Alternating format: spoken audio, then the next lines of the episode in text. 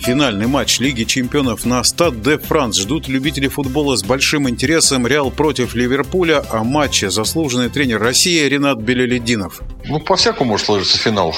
Бывали финалы такие действительно осторожные.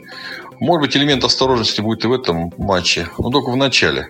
Потом все равно начнут применять агрессивный прессинг. Игра уже будет считаться как бы открытой.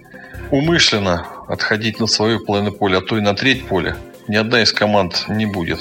Для Ливерпуля это возможность взять реванш за поражение со счетом 1-3 в финале нескольколетней давности, где Реал выглядел предпочтительнее. Но с тех пор прошло определенное время.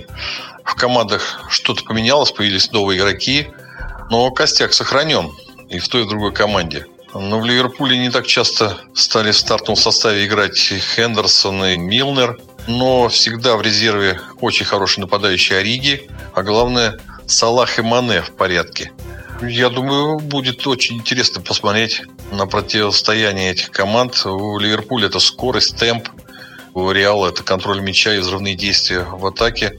Реал тяжело пробивался в финал этой Лиги Чемпионов. Одно только поражение домашнее на групповом этапе от молдавского шерифа чего стоит.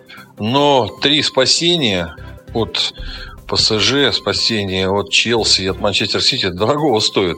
Судьба команды в турнире Лиги Чемпионов висела на волоске. ПСЖ, помните, вратарь выручил. С Челси при 0-3 чудо пас Модрича и гол Родрига. С Манчестер Сити чуть-чуть не доработали в добавочное время два гола пропустили. Так везет обычно победителю турнира. Ну, не везет, а именно мастерство они используют. Если дальше так пойдет, Реал, наверное, должен выиграть этот турнир Лиги Чемпионов, а если еще и Бензима забьет, то, конечно же, он будет главным претендентом, не просто претендентом, а ему вручат золотой мяч. В нашем эфире был заслуженный тренер России Ренат Белелединов. Решающий